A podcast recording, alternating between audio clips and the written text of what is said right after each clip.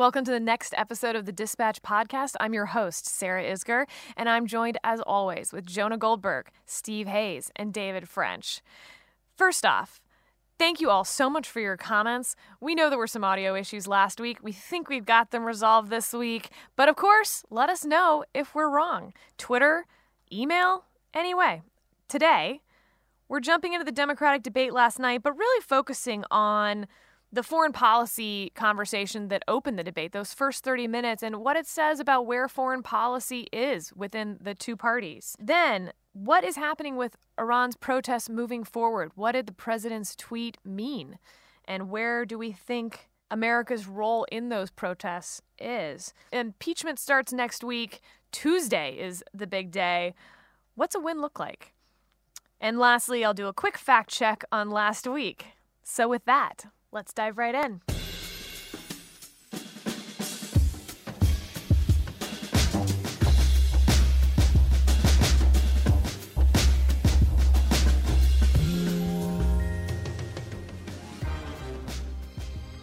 Jonah, last night with the Democratic debates, it's their last chance headed into Iowa. We're less than three weeks out.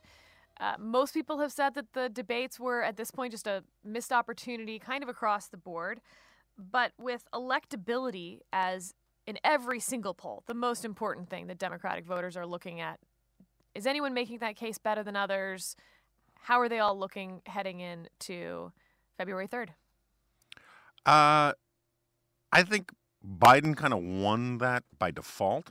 Uh, he was boring, um, but boring within normal parameters. uh, and um, uh, everyone was, I mean, it, it was it was kind of impressive how boring everybody was. And intentionally so, it seemed. I yeah. think that was a strategic choice. And it's weird. It's, the, the smaller field really made it feel like, I mean, I think I tweeted that Um, this felt like a political reenactment of the movie Cocoon with Buttigieg and the Steve Guttenberg role, because they really did feel old. And didn't when you just passed the Cocoon line, I th- passed the Wilford Brimley line, yes. Which is that I am now older than Wilford Brimley was when he was in Cocoon. Amazing. So is so is David.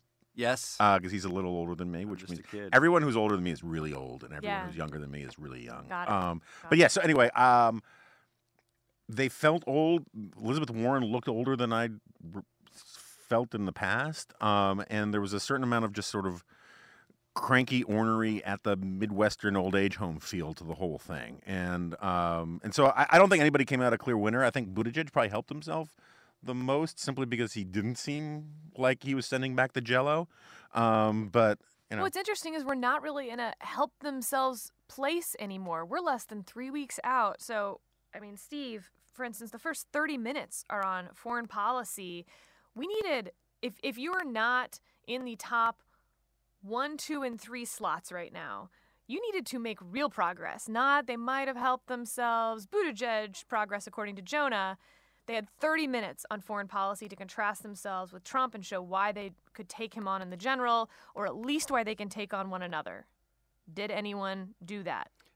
They really didn't. Um, I, I, th- I thought there were two people who may have benefited slightly from that um, that part of the debate, and it was Bernie Sanders and Amy Klobuchar. I mean, I think Bernie Sanders... For very different reasons. Yeah, for very different, for op- opposite reasons, in fact. I mean, Ber- Bernie Sanders wins sort of by default because he has the maximalist position on all of these things. I want out of Iran. I don't want this. I don't want this. I don't want this. And it allows him, it allows anybody who's not really sure where they should be uh, to say, well, at least I know where Bernie is. And it's pretty clear that he makes his arguments from conviction. So he wins probably on uh, ha- having ideas and believe in them. Amy Klobuchar, I thought, offered sort of a Uh, a, uh, an adult response to questions about keeping troops. You know, she wants to withdraw troops from Afghanistan, but she wants to keep a counterterrorism force.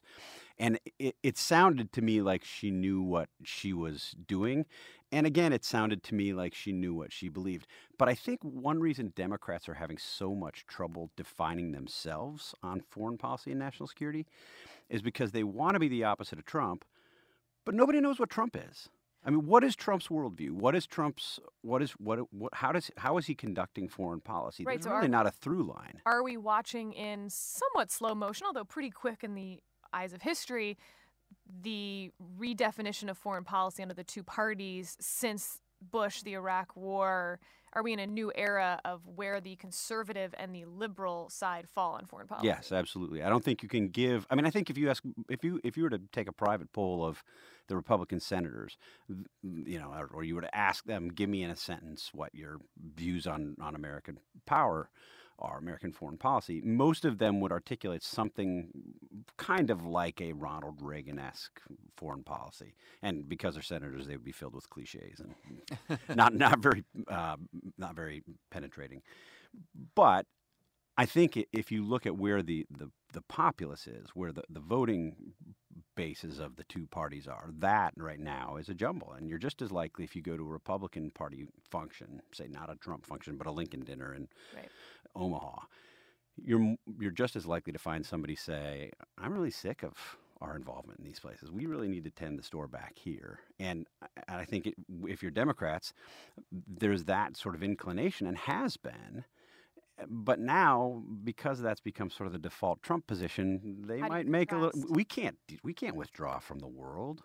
So, David, uh, does that mean neoconism is dead because no one is taking up that mantle? And why is the Senate always such a lagging indicator of where voters are? I, you know, I, it's way too early to say neoconism. What, however, we're going to even define that anymore is dead. I think what is very much alive is negative polarization.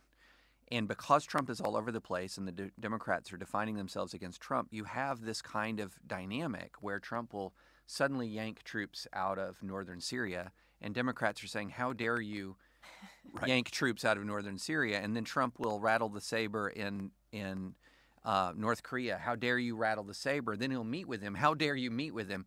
And you just go back and forth, and there is, as Uh, Steve was saying, there's no real through line except that there's always something about the way Trump does whatever he does that you can latch onto that and be opposed to it, so that even if you're against uh, American involvement in Syria, you can say, well, there should be a process for this to happen. He did this in the wrong way, and that's why I'm against, I'm against it. Or even if you're relatively hawkish about Iran, well, I, he's...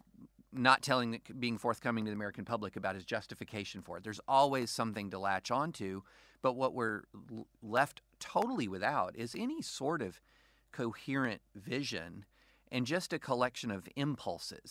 And the impulses of the American people, I think, are ultimately irreconcilable. And the impulses are, I think, basically threefold. One, we need to be safe from terror.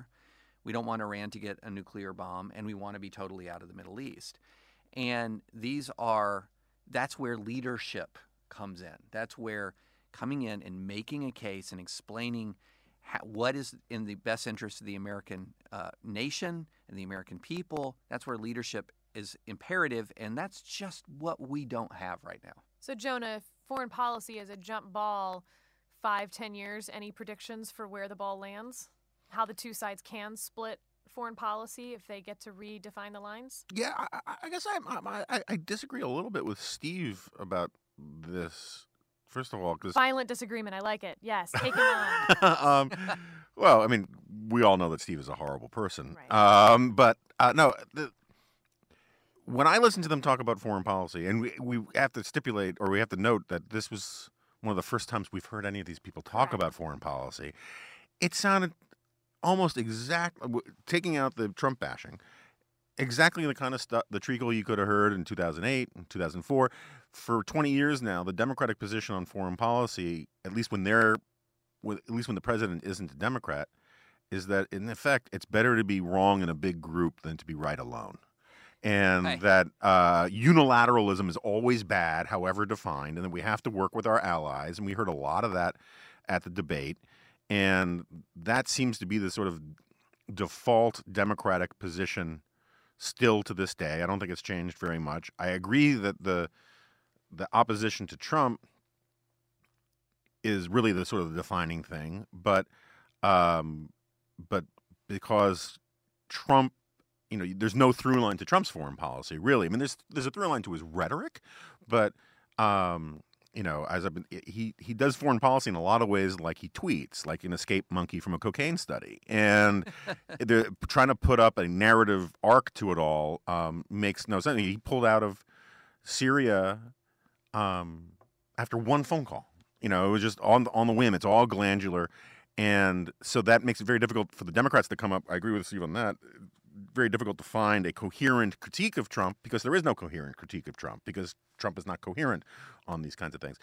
I do think that we are going to recalibrate to more, isolationist is the wrong word, but more sort of non-interventionist, more like, um, and this is not a neocon thing. I really, I, I could take up the rest of the podcast talking about how neocon is misused. But um, uh, I think the argument on the right is going to be more of a Jacksonian, rubble doesn't make trouble, and we can beat the crap out of people, but we're not going to put boots on the ground and do nation building and all that kind of stuff, which was sort of the Republican position prior to the Iraq War. And I think there's going to be a sort of a general consensus about that between the both parties. Can I can I just jump in real quick and, and make a plug for uh, one of our coming products? Yes. Actually, Tom Jocelyn uh, at the Foundation for Defense of Democracy, who's written for Weekly Standard, Wall Street Journal, a lot of places. I think I think he's the smartest, um, one of the smartest security analysts in the country, uh, is launching a new podcast, I mean a new newsletter with us called Vital Interests. And the, the point of the newsletter is to have this discussion and to sort of try to forge a new sort of center-right conservative foreign policy thinking. And I've read the first draft of the newsletter coming out. He frames it very well. I think it's very interesting. People should go to the dispatch dot com and sign up. Can I, I want to I think Jonah raised a really good point about the rubble doesn't make trouble point, and I want to say this about it. The American people might be moving to that conclusion right at the moment when that is becoming less and less operable as a military reality.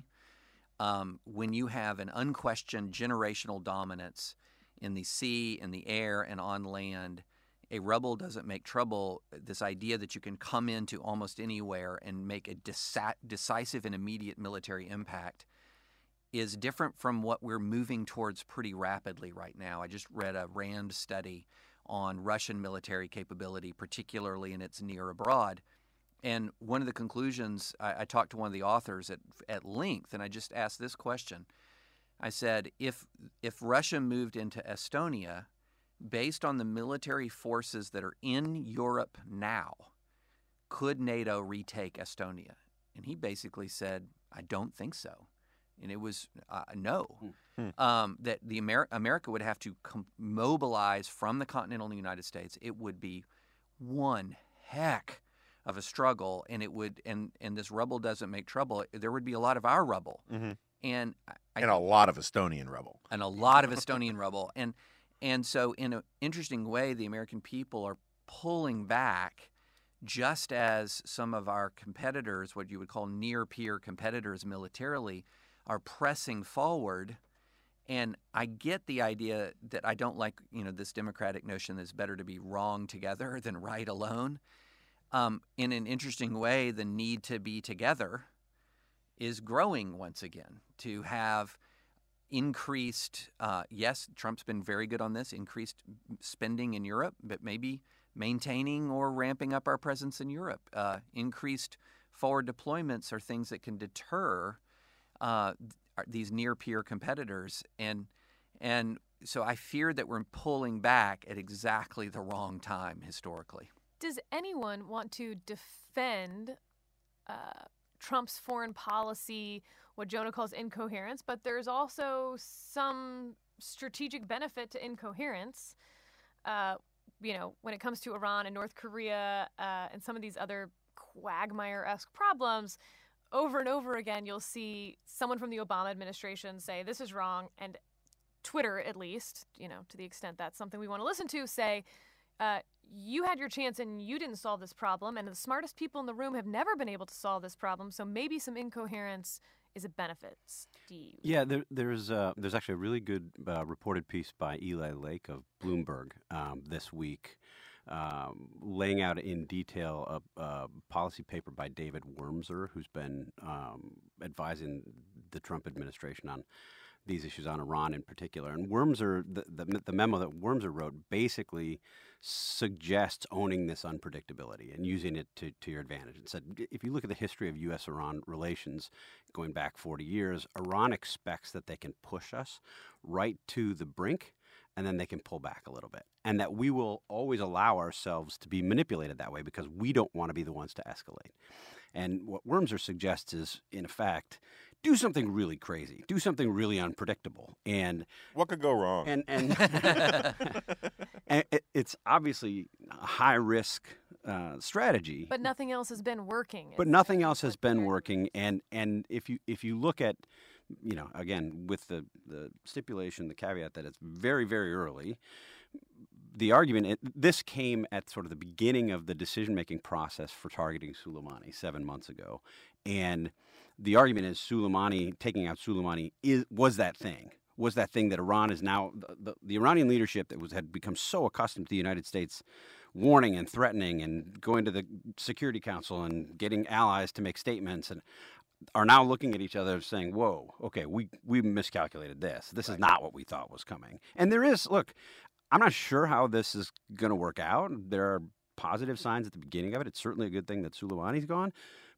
But there is some strategic advantage to that kind of unpredictability if you're smart enough and thoughtful enough to then build strategy around that. Yeah, see, that's that's that's the thing. I mean, just in my own defense, I brought up Trump's incoherence in foreign policy as a problem for Democrats trying to have clear, bright line messaging, right? Not as a fundamental critique of his foreign policy. I'm I'm happy to provide one of those.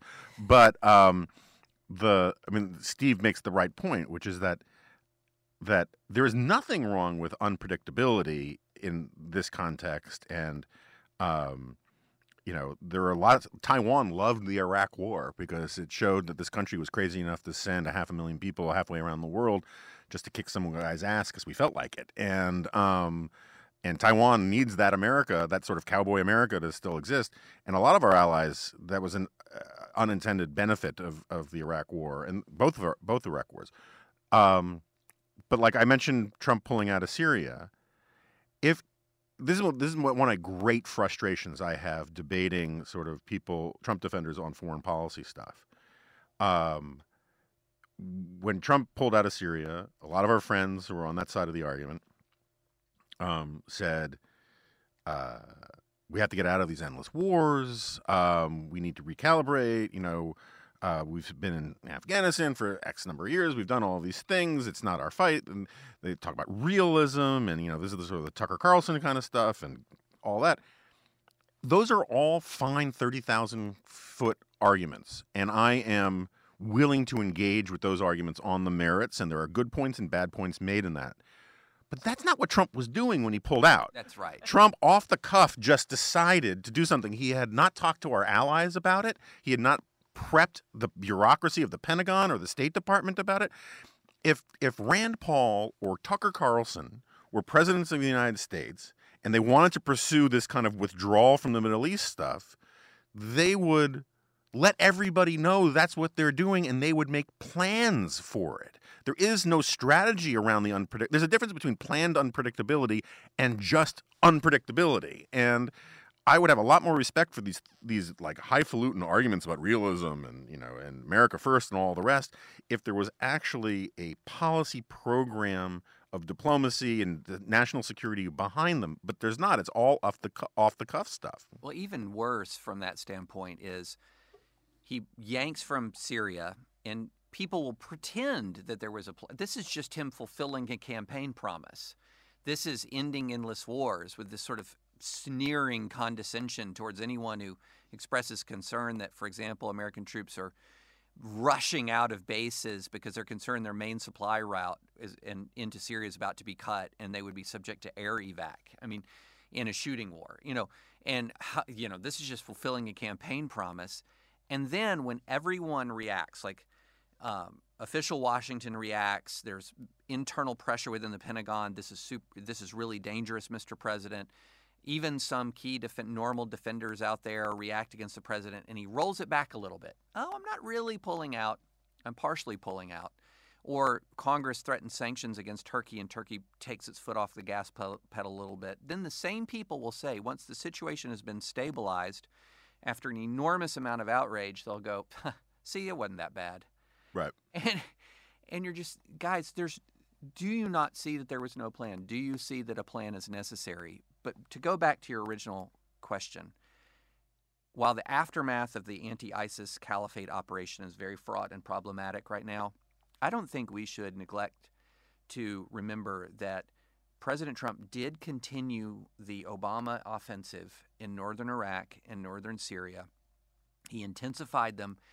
And, you know, there it was not long ago that there was a caliphate the size of a nation state across northern Syria and northern Iraq. And it was a bipartisan operation begun under Obama, finished under Trump, that eliminated that caliphate. And that's, as he goes into twenty twenty, that's to his credit.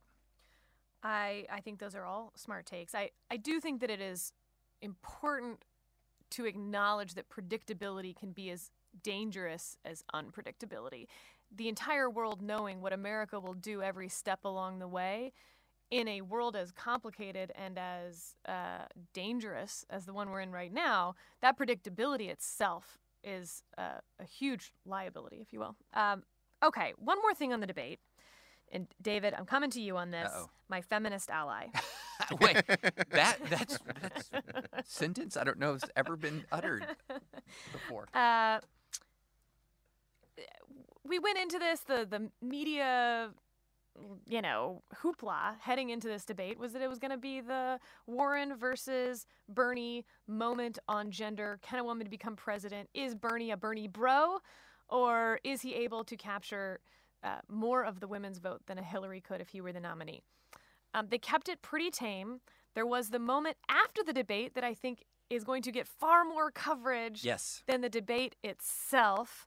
So my question to you, uh, where is gender in this race right now? Donald Trump has a double-digit deficit with women. What do Democrats need to do? Where are we headed after this debate? I think that Republicans who assume the support of college-educated evangelical women in twenty twenty are making a mistake. Um, he did win white women in twenty sixteen. Right. You know, we're talking about a guy who is president because of about, what, seventy-seven thousand votes? I think, Steve, you know down to the vote. seventy-seven thousand seven hundred forty-four, I believe. Approximately. Right. That's his party uh, trick, in three folks. States. Yes. in three Five states. counties. Yeah. If I, and so there is a vulnerability here, particularly with uh, and and I'm not going to sit here and I'm not going to be Vox style quoting charts and polls. I'm just talking about a community I've lived in my whole life. And one of the things that you will see is, especially amongst college educated uh, evangelical women, is there's just a real de- deep, deep, deep discomfort. And they're pro-life, they're pro-religious liberty.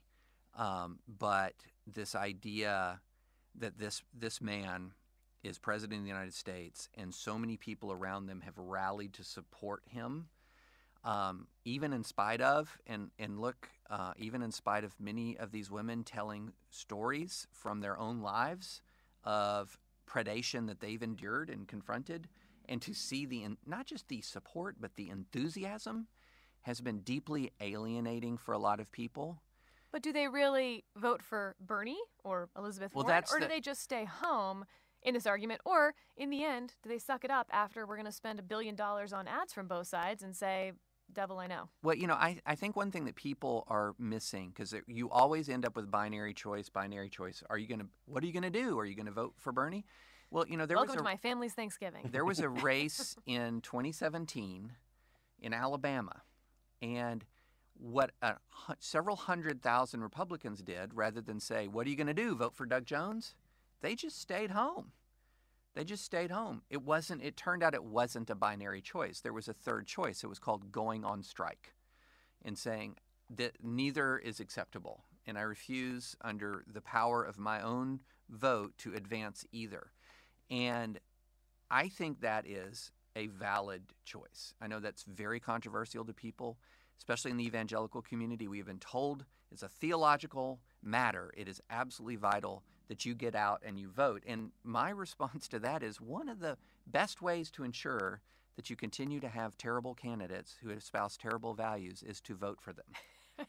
So, Jonah, well, yeah. so just um, on the initial thing about Bernie versus Elizabeth stuff, you know, rarely am I so torn on a matter I care so little about. Um, but I'd actually like your take on this. You know, you were you were you're an immoderator on this.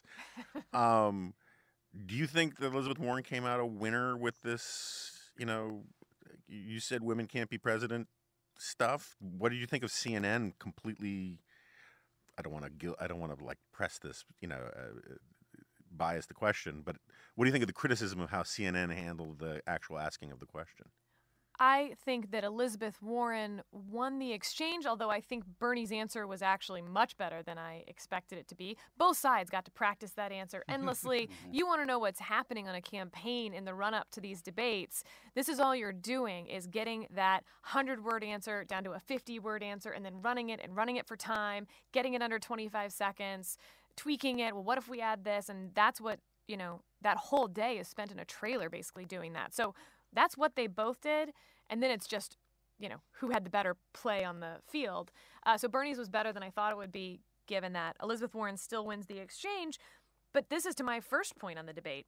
Winning the exchange doesn't matter three weeks out from Iowa. You mm. needed a kill shot. Yeah. It was yep. not a kill shot. Yeah. I do not think you had Bernie voters switch over and become Warren voters because she happened to win that exchange. I think that, um, in fact, there could even be the opposite of Bernie voters becoming very defensive and protective of him. You know, if you're uh, a on-the-fence lean Bernie and then someone attacks your guy, it goes one of two ways. But oftentimes, and we saw this with Trump in twenty sixteen, it goes defend my guy. Mm-hmm. I was leaning that way, but now that you're attacking him, I feel protective of him. So Uh, I think that's actually why she didn't go for the kill shot, is she didn't want to cause that avalanche. But at the time, you're going to leak the story, which, yes, I do think that the Elizabeth Warren team writ large leaked the story. You're in it. Now you got to win it, and you yeah. and you got to go for the kill shot. So um, I think it is a, a good conversation for the Democratic Party to have. I just think that within the progressive side, it maybe that was the wrong lane for it to be had in. Uh, I think this was sort of what the Biden-Harris exchange could have been back in the day, and it would have been a better time to have it earlier on. Three weeks out from Iowa, you've got to win votes, which is why the debate was so boring. It is an amazing thing when you think about it. If you just go out to like thirty thousand feet and you think about what it was like. Descri- if you try to describe this thirty years ago, you know, if you predicted, okay, in twenty twenty we're going to have this debate, and the argument that is going to consume the media is whether or not a woman can be president and not whether a gay dude can be president. Right. You know, I mean, it's just kind of remarkable. I mean, I'm, I'm not saying that we should I, have that debate. Already. I mean, I think most women, it's just interesting, you know, most women in this country. And I think I could find polling to back this up, although I don't have any with me. Uh, absolutely believe that we can have a Black president before a woman, a gay president before a woman. Really, any type of man with an adjective before his name will become president before a woman because... Jewish billionaire? Yeah, absolutely. That we'd have uh, Mike Bloomberg or Joe Lieberman or any of those people before we'd have a female president because, frankly, the legal history of this country has been that. Property ownership, right to vote, uh, and everything else. And that's where I think the... And it's been a point made in the Democratic debates a couple times, but almost as throwaway lines that they haven't dived in on. Uh, the women of color maternity mortality rate being three times higher than the white women mortality rate is this whole universe of argument about ignoring women in the medical system, and then that women of color have it even worse than white women. But we're not even dealing with the white women problem. Um, So I think that's why I think it should have been a bigger argument if they wanted to make it, an mm. earlier argument, because there is a lot there, particularly on the left, where women feel like, yeah, of course we're having the gay guy before the women. Yeah, that feels right. Huh. Okay. All right. I want to talk about the Iranian protests a little with you, Steve, where it goes from here. Trump sent out um, tweet in Persian that was well received. The most retweeted tweet ever written in Persian, I believe, is the, the first that we had last week. Uh, where does it go from here? And also, to the extent you think it's uh, related in a larger global sense, the Russian parliament uh, is dissolved. Yeah, I mean, that that was an interesting uh, interesting move today. The I, I mean, the, the Trump tweet, I think it was a good thing to do. I think it was a smart thing to do for him to tweet. I mean, on the one hand, you'll, you'll talk to people who are uh, experts in the region. They will say as little U S fingerprints on all of the, th- the stuff that's happening there, the better. But I also think it's nice to have an American president make an unambiguous statement that he is standing with these protesters. Which didn't uh, really happen in Hong Kong. It didn't happen in Hong Kong. I mean, there are plenty of... Donald, Donald Trump, we can say, is not a sort of human rights uh, protester citing president as a general proposition. Um, so there's all sorts of reconciling that I think, you know, this goes back to the, the incoherent foreign policy approach. It is all sort of ad hoc, and it is all what's in front of me at this particular moment. But I think given what was in front of him at that particular moment, he made a good decision. Um, I think probably the reason it was the most retweeted tweet ever in, in uh, Farsi was because his people retweeted it here without actually necessarily knowing exactly what it meant or, or reading the translation and just wanting to, to keep it going. You know, you're, you're, I'm reluctant to say that this is different um, because we've seen these kinds of protests before so many times. And I've talked to a couple of uh, but sometimes former Intel officials. Right. Sometimes they hit. You, you were reluctant to say the same thing about the Arab Spring, and then you saw governments toppling all over the region.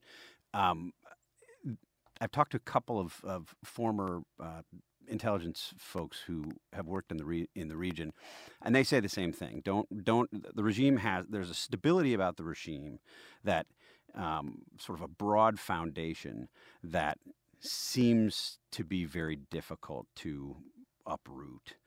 And for that reason, we should not anticipate that we would see any kind of a real regime change. Having said that, there are things about this that feel different. I mean, the the the outward and vocal opposition to the regime. The, the, there was this video that circulated on social media of someone who had scaled a wall and was kicking furiously this uh, poster of Qasem Soleimani. The resignation of leading Iranian broadcast personalities saying, in effect, I apologize for lying to you for the past thirteen years. The chance of death to the Supreme Leader. The chance of death to the Supreme Leader. These these little things. Which when... happened at the dispatch offices, too. uh... I leave that. And, and we just didn't know what was meant by Supreme Leader. That's right. um, th- these little things, obviously the big question is, do these little things add up to something that's that's much bigger? Is is the, the, the sum greater than the, the, the parts? Or is it just a bunch of little things? And I don't think we know, but there's certainly reason to believe that. It, I mean, there's certainly reason to just observe that this feels a little different. Will we see protest in Russia? I mean, they'd probably be very short-lived if we do. um, we've we've we've seen some, right? And and um, Vladimir Putin has made very clear that he doesn't tolerate much of them. Um, so I'd be surprised if if they grow. Can I make a kind of meta thumbsucky point here? Um, that's your role, right? I mean, that is who that is who you are. It's it's it's it's all my business cards. Um, you know, one of, and I've talked about this a bunch on on The Remnant. Um, one of the major talking points you get these days from a really broad coalition of both liberals and conservatives um, is that the last forty years of policy towards China hasn't worked, right? That uh, that, that liber- economic liberalization hasn't led to political liberalization, yada, yada, yada. Um, you know, Francis Fukuyama is wrong. It's not. We're not heading to Denmark. That that, that democracy is not inevitable. And there's all sorts of legitimate arguments about all of that. And it certainly is true that like China hasn't become a democracy, um, and that China has real problems and all the rest. But it's like so many of these things. It always seems seems impossible right up until the moment where it actually happens. Yeah.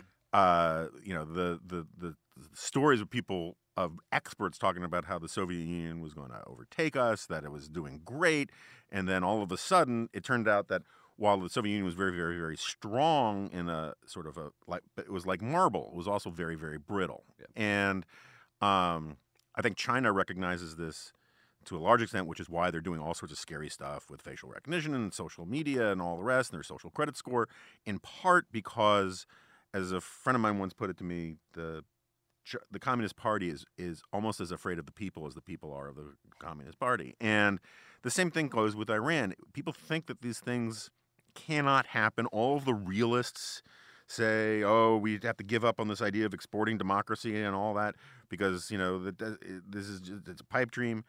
And then it turns out that, that, you know, there's a reason why we have the phrase, the straw that breaks the camel's back. It's because normally straws don't break camels' backs. It's all the stuff that you put on before the straw that broke the camel's back. The tipping point was the straw. And you have to, so I don't know what's going to happen with Iran right now. But the idea, and I don't know what's going to happen in China in the next ten years, but the people who do these straight line projections of things are bad right now, and therefore we should accommodate evil regimes, we should make peace with evil regimes, we shouldn't sort of stand up for our principles, um, they always make these sort of, like, it's a, it's a point that James Burnham made, is that these straight line projections are a form of power worship, because you can't imagine that powerful places and people will ever be defeated, and so you want to accommodate them. And I think Iran is going to be a democratic country one day. I think China is going to be a democratic country one day. I just don't know if it's going to happen in my lifetime. Can I can I say one thing about going circling back to on, on the Iran point, circling back to earlier part of the conversation? I think there is at least one through line in Trump's foreign policy, and that is owning Barack Obama. Yeah. And no place is that more uh, apparent than his policy towards Iran. He thought the Iran deal was a terrible deal. He's going to he's going to tear it up. Uh, Barack Obama was extremely passive when Iranians rose up under Obama's administration, so Trump's going to press forward. Um, I think Obama was so wrong on Iran that almost taking a what Obama didn't do approach has yeah. some real benefits. Yeah, now, Trump's uh, policy is definitely better. than, than It's definitely better, and I also like that his I don't want to get in a mid, new Middle Eastern war instinct has kicked in at key points as well. I don't think the American people are ready for war with Iran. It would be a lot worse and more deadly than a lot of people have been conditioned to believe our wars are like since nine eleven.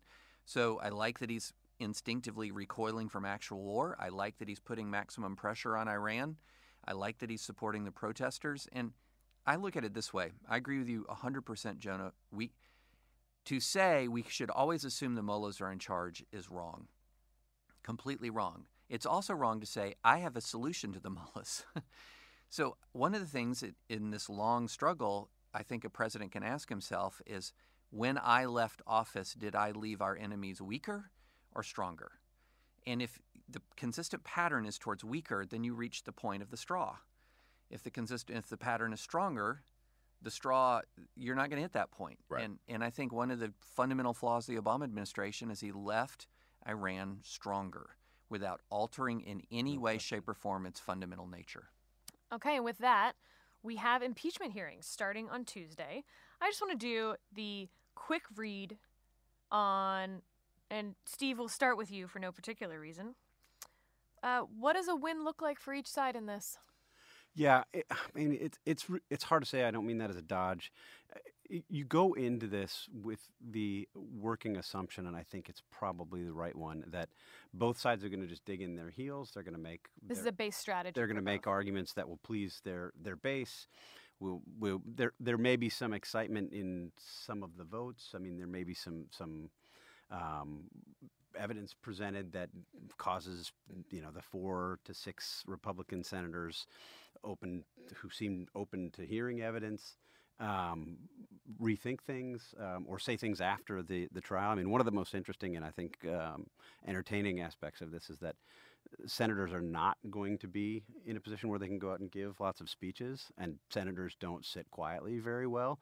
There is actually, I was listening to a, what was a very good podcast with Senator James Lankford uh, interviewing a former Senate parliamentarian, just sort of how does this work and walking through the mechanics of this. And the the parliamentarian says that when this starts, they will read a uh, you know a hear ye, hear ye statement to begin it, and there will be no debate or colloquy on. You, you must remain silent on pain of imprisonment.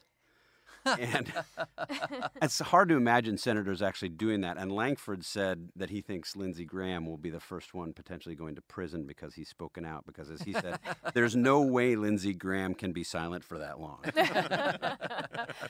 uh, Jonah, what about uh, Mitt Romney in this? What does a win look like for him?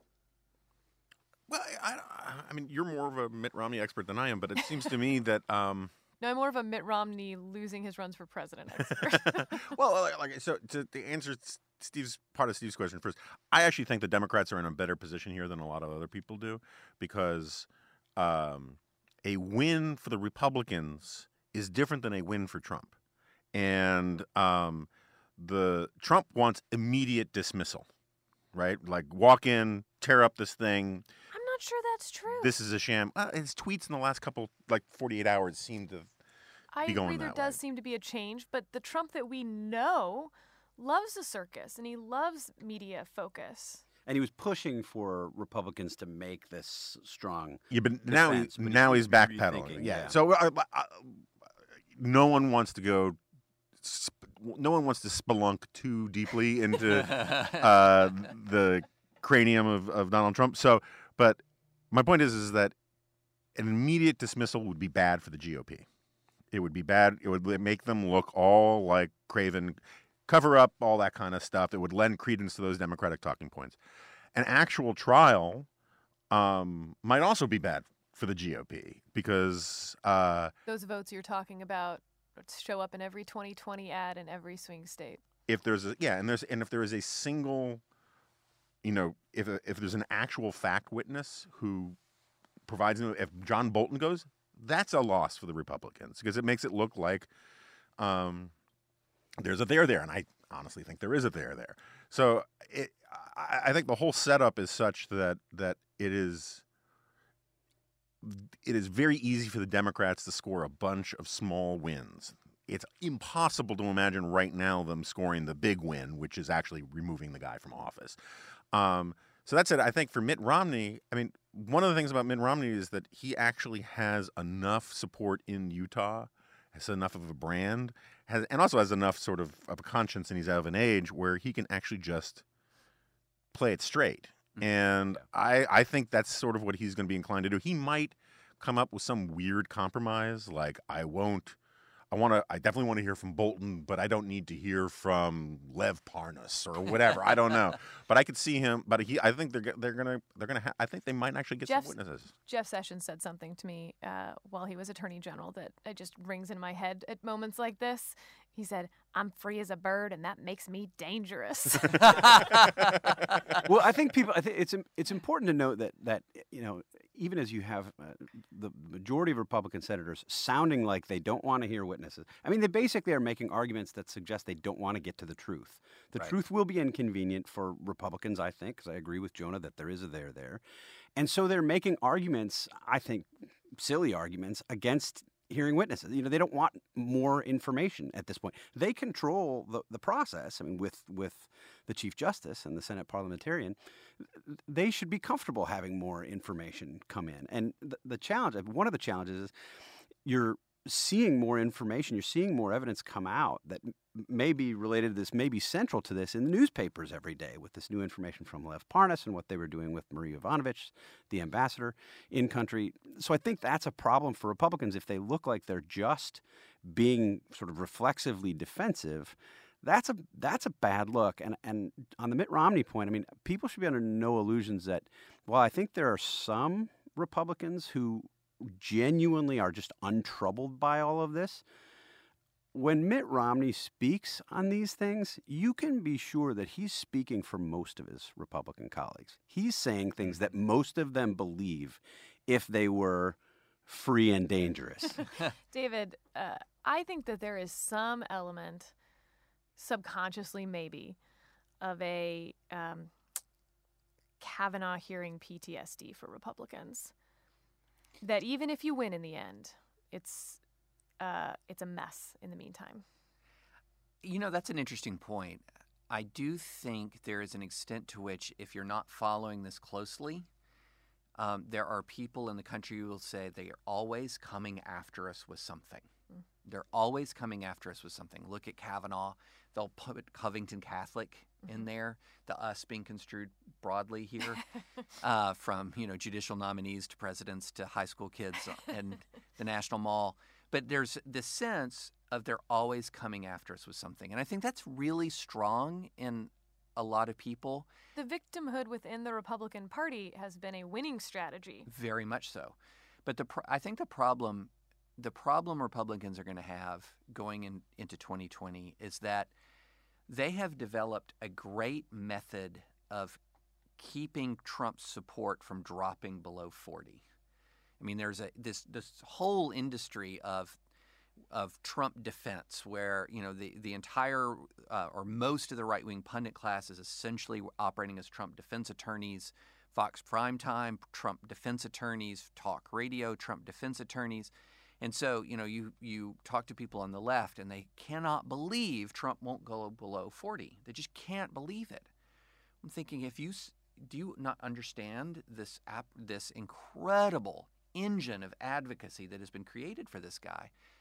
But, you know, it's hard to win when you can't go above forty-two. It's hard to win. And I think one of the things that that Trump is going to be able to do is, as he's moving into campaign mode, he's going to say, look at the economy, look at unemployment, the ISIS caliphate is gone. And then what impeachment does is it just reminds people, look at the corruption, look at the incompetence, look at the double standards, look at the hypocrisy, look at the division, look at the polarization. And as this progresses and as more information will come out, as in, in our podcast that we just recorded, you called it the um, the napkin that Lev Parnas, or the note that Lev Parnas scrawled out, was essentially do crimes. Some, do crimes now. Um, and the cast of characters around him. I think all of these things remind people outside of that forty-one, forty-two percent that this presidency is toxic, and that's just not good for Republicans. And just real quickly, one one micro point here to go back to your, your question. The big difference is with Kavanaugh, the allegations were mainly allegations, not backed by a ton of hard evidence. Oh, I'm not arguing it's not different in the details. Right, right. I'm just, I'm just saying, but but to me, that would be, I mean, Republicans and Republican senators may feel like it's the same. They may feel this sort of same siege mentality. But I think they're they're wrong to feel that if that is in fact what they feel, because the, the Kavanaugh allegations, many of them, some of them were totally made up out of whole cloth. Some of them were, you know, very thin evidence. Um, here, it's the opposite, I right. would argue. Here, there's just this mountain of evidence, and they don't want to grapple with that evidence. We are not going to get into the substance of uh, the evidence. We can do that next week. David, you mentioned forty-two percent, that uh, forty-two, the meaning of life in Hitchhiker's Guide to the Galaxy. It's a True. good place to end. Mm-hmm. Uh, before we close out, though, a quick fact check on last week. Boo. Steve talked about a cookbook called The Joy of Cooking and tried to tie it to my point about Rombauer Chardonnay in our perhaps ill-fated segment on Spanish wine tariffs. Jonah and I scoffed. Would you say we scoffed? We scoffed. We yeah. scoffed. I was a so, scoffer. Let me read this email from a listener. Marion Rombauer Becker worked with her mother, Irma Rombauer, original co-author of The Joy of Cooking, to write updates to the cookbook as it went through various editions. These ladies are, in fact, of the Rombauer family that owns, runs Rombauer Vineyards. Actually, a new edition of the cookbook has recently been released, edited by grand and great-grandchildren. As, as Steve correctly indicated, they do sell the cookbook at the winery. It is with great disappointment that my fact check is to vindicate one Stephen Hayes on his tie-in of Rombauer Chardonnay and the cookbook The Joy of Cooking. Congratulations, Steve. The, the, the joy of fact-checking. The joy of fact-checking. So among my reprobate friends, we have this policy that when we get busted on on one of these kinds of fights, um, that we have to say in response something along the lines of, Steve, you were right. You were always right. I was wrong. That's the, you that are very good looking. I am not can, we, can we cut that? I'm going to make that my ringtone. Thank you so much for listening. We'll see you again next week.